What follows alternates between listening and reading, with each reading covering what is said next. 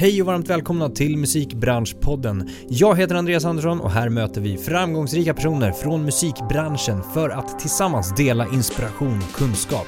Podden produceras av D M G Education, musikbranschens digitala kunskapsarena med kurser, utbildningar och coachning för dig som vill utveckla din karriär. I dagens avsnitt träffar jag Jan Nordlund som idag är medgrundare och V D för den nya tjänsten Starmony. En helt ny app med syfte att möjliggöra skapandet av musik med hjälp av ett nätverk av producenter samt ett musikverktyg som använder sig av A I för att till exempel hjälpa vokalister eller rappare att sätta musik till sina verk. Häng med när vi pratar om allt från Jans bakgrund som producent, hur det går eller inte går att kombinera en kreativ karriär med en entreprenörskapskarriär. Och det här och såklart mycket, mycket mer.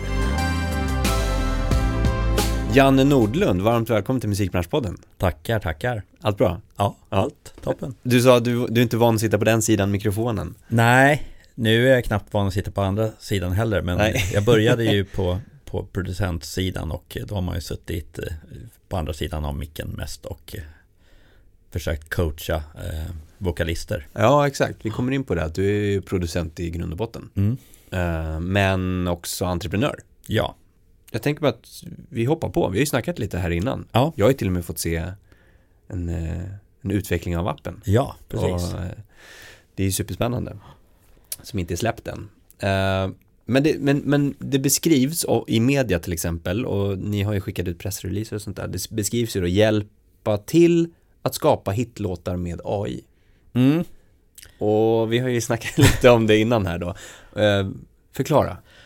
Ja, det, det blir ju, det där A I är ju en magnet för, för liksom press och sådär. Så, där. så mm. att har man någon slags partikel med A I så, så blir det gärna rubriken. Ja. Eh, och, och, och det är inte helt fel, men, men i, i vår värld är det ändå en ganska liten del av vår teknik. Mm. Eh, och... Eh, Vi jobbar med musikproducenter. Eh, liksom de, de är det viktiga komponenter för att, att skapa musiken. Mm. Däremot så sätter vi ihop musiken på ett helt nytt sätt genom teknik. Så du som vokalist eller artist, du kan vara rappare eller sångare, eh, du har en, får egentligen en liten studio i mobilen där du kan eh, få ett bakgrundstrack eller en, en metronom. Och sen sjunger du in din idé och sen så sätter vi ihop en, eh, faktiskt tre olika produktioner till den idén. Mm. Eh, och det bygger på massa teknik som gör att vi kan dynamiskt sätta ihop eh, musiken som är levererad av producenter. Producenterna är, är superviktiga och kommer att vara superviktiga i vår lösning även om vi liksom utvecklar den här mer mot att, att ha A I-komponenter och sådär. Men dels så tror vi att resultatet blir mycket roligare och bättre med riktiga producenter mm. i botten och dels blir liksom storyn mycket intressantare om man har människor som har, har skapat.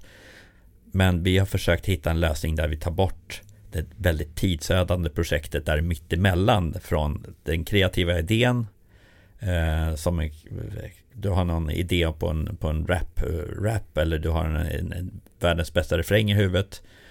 Då kan du liksom applicera den direkt genom att sjunga in i appen och få ett resultat. Mm. Det kan ju ta rätt lång tid att lyckas med det annars.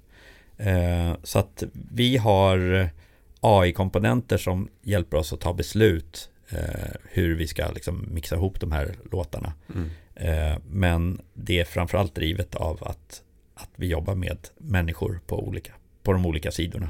Ja, det finns ju en mänsklig touch bakom då i kreationen så att absolut, säga. Absolut. Så det är matchningen som där man hjälper till med ja. tekniken kan man väl säga.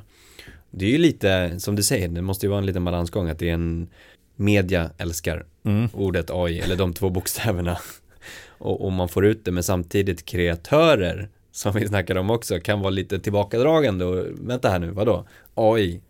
A I-skapad musik? Nej, men det gillar vi inte.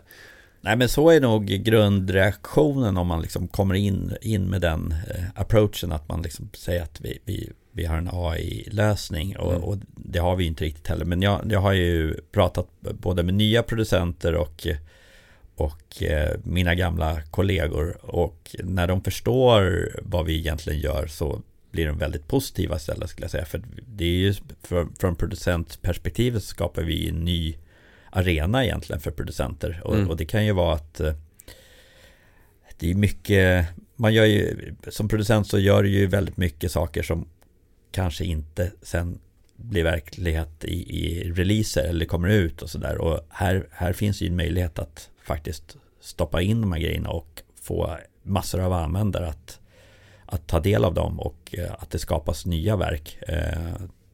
Så att, så att vi ser det som en helt ny möjlighet där mm. producenten för första gången kan bli liksom skalbar på ett nytt sätt.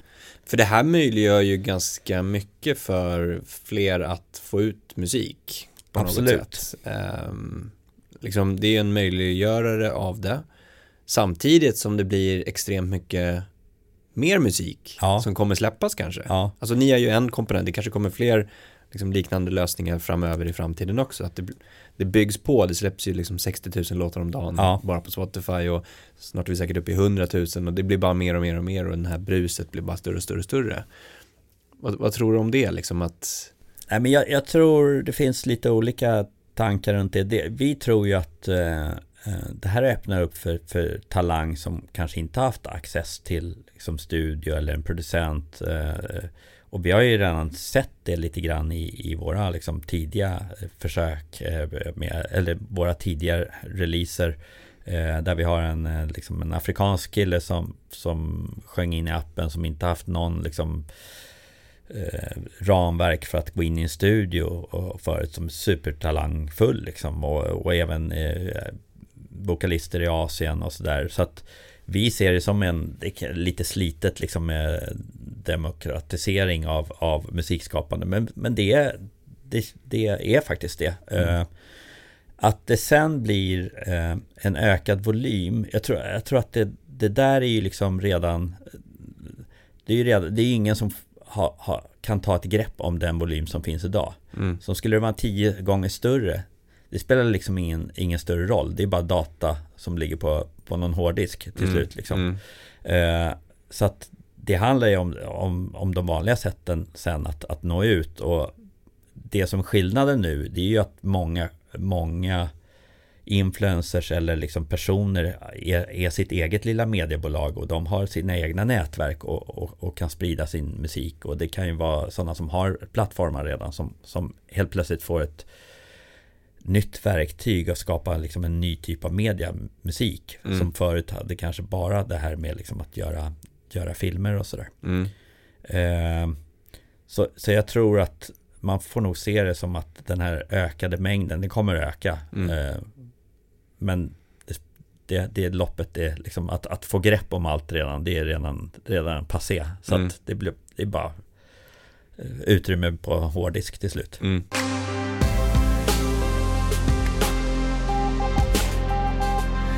Men i det här vi pratade er resa och investerare som har kommit in. Ni har ju fått in extremt tunga investerare.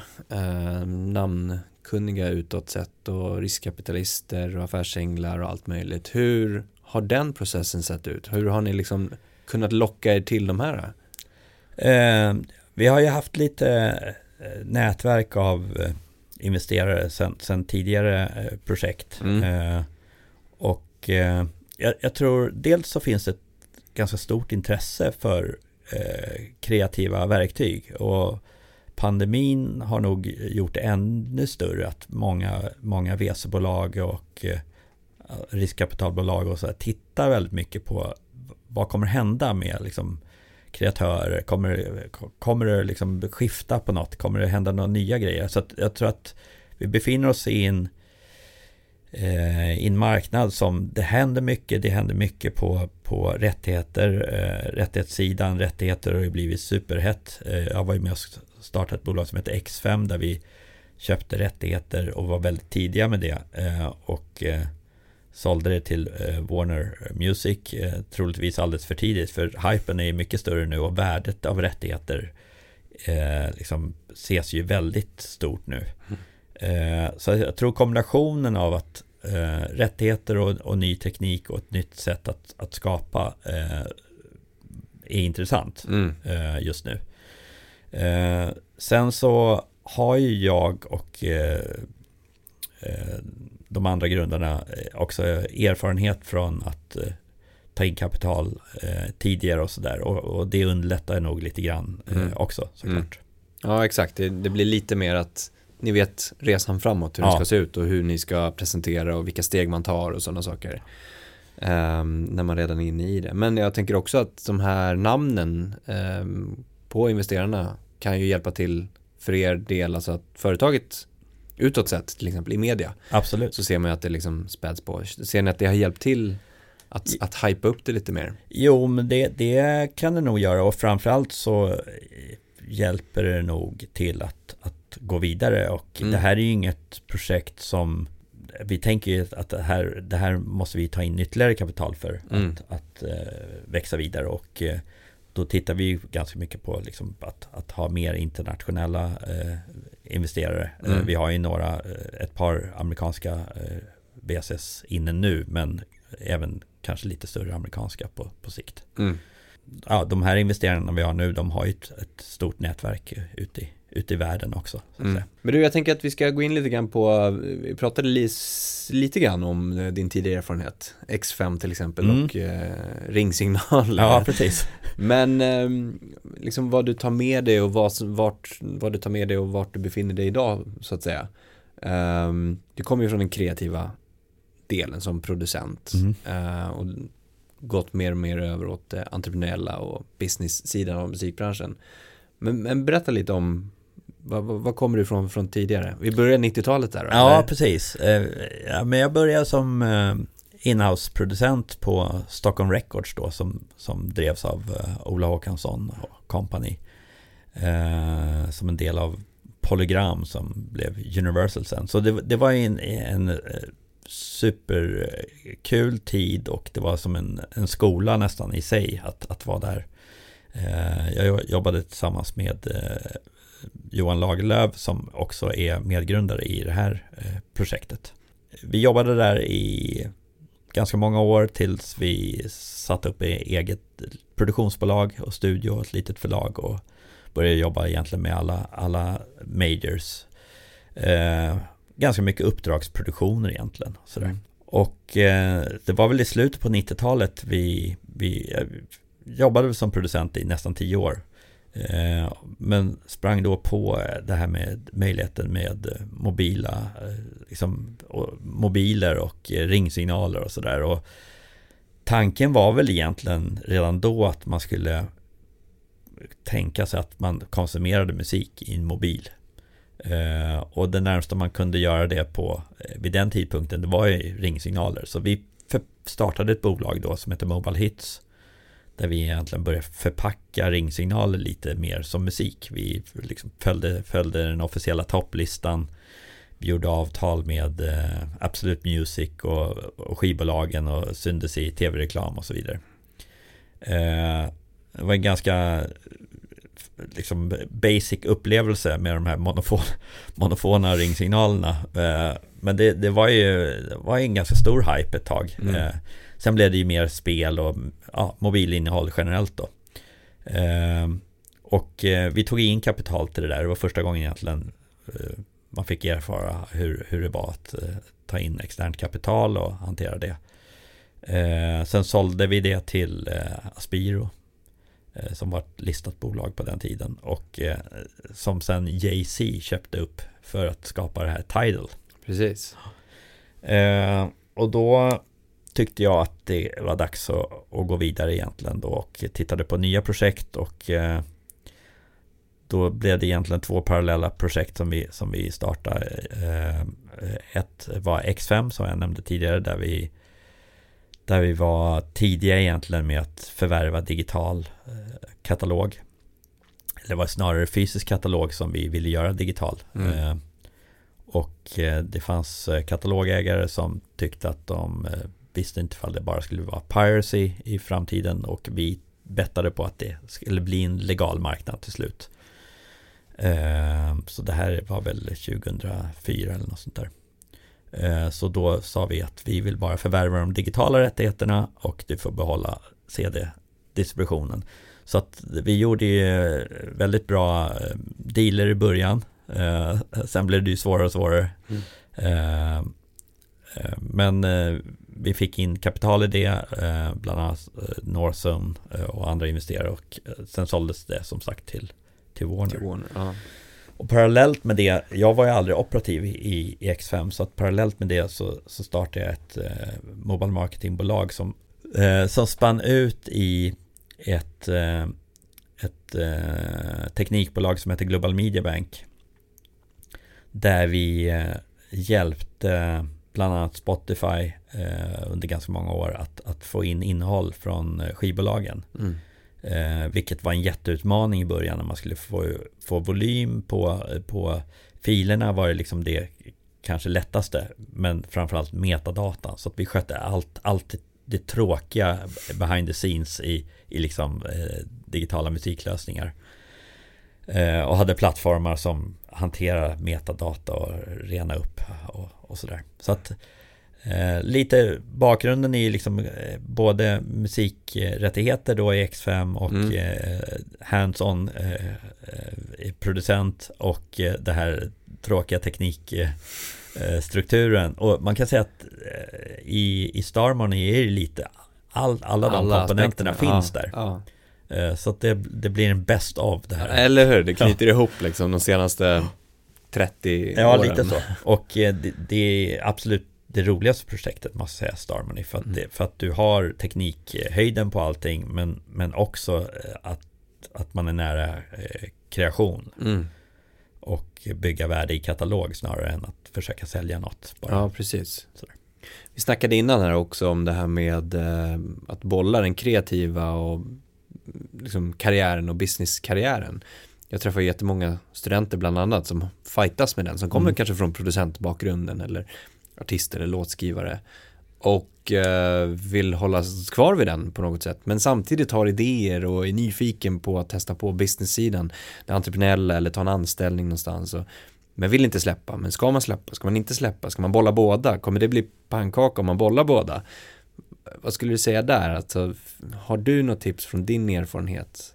Alltså jag vill säga att det är ganska svårt, jag vet inte om jag har några bra tips. jag, jag kommer ihåg själv när vi skulle gå ifrån att sitta i studion till att, att vi tog in kapital, så man blir ju committad till att, mm. att göra det andra hundra procent, så jag hade väl kanske inget större val där. För mig var det lite både och, att, att behöva välja faktiskt. Mm. Så att i mitt fall blev det så att man, man nästan blev tvingad att välja. Mm. Mm. Eh, Men till hundra procent att du, du, du Då höll du inte på någonting med producentskapet alls? Nej, det, jag tyckte det var svårt att, uh, att komma...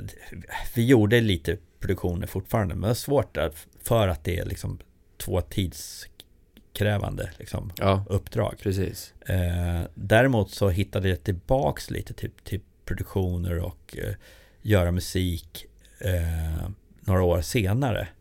Och uh, det var ju rätt kul, för att man hade ju i slutet av... av av att jobba som producent så, så blir det också ganska mycket drivet av att man ska överleva, och mm. har man, är man inte på den där toppnivån som, som vi var på, någon slags mellannivå skulle jag säga.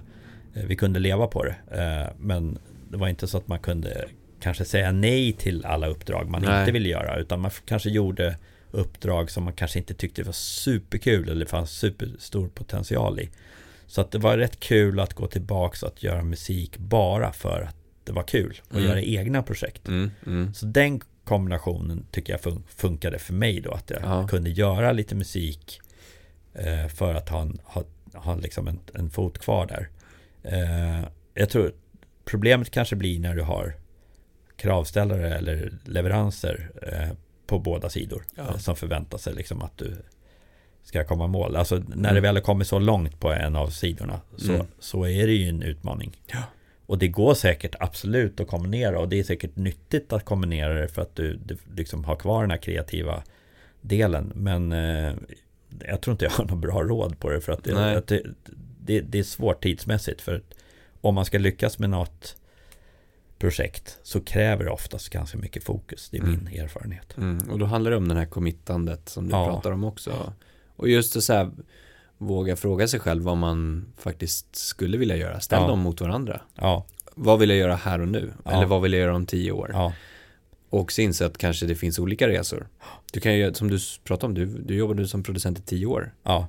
Efter det jobbade du med något annat. Ja. Och nu liksom sedan tjugo år tillbaka så är du mer entreprenöriella mm. som gäller. Så att man förstår att man inte behöver välja kanske här och nu heller. Nej. Eller man behöver välja här och nu och ta en bana, men du kanske kan komma tillbaka till den andra banan längre fram också. Absolut, och det kanske kommer Testa upp på. I en annan form. Exakt. Eh, jag menar, det är ju att, att ha jobbat hands-on som producent har man ju en jättefördel av nu mm. och förstår produktion och förstår verktygen, även om jag, jag skulle nog ha svårt att få ihop, få ihop saker om jag satte vid en studio. Mm. Men jag, jag, jag kan ändå förstå liksom, komponenterna och, och Hur, hur det fungerar, och det har, det har ju varit det är ju avgörande för att kunna bygga upp den här verksamheten. Exakt, och det, jag tror att det är det som är viktigt att se för andra, att inspireras och backa tillbaka från andra personer som har gjort saker och ting, att så här, det här som du gör nu, allt det du har gjort tidigare har ju lett upp till det här på något sätt. Absolut, sen tycker jag att det är en, men det visste du ju inte där och då. Nej, tänker jag.